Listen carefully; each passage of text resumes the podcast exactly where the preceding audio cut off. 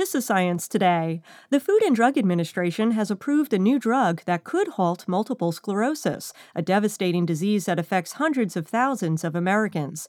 Neurologist Bruce Cree of the University of California, San Francisco, was part of the team testing ocrelizumab, which goes by the brand name Ocrevus.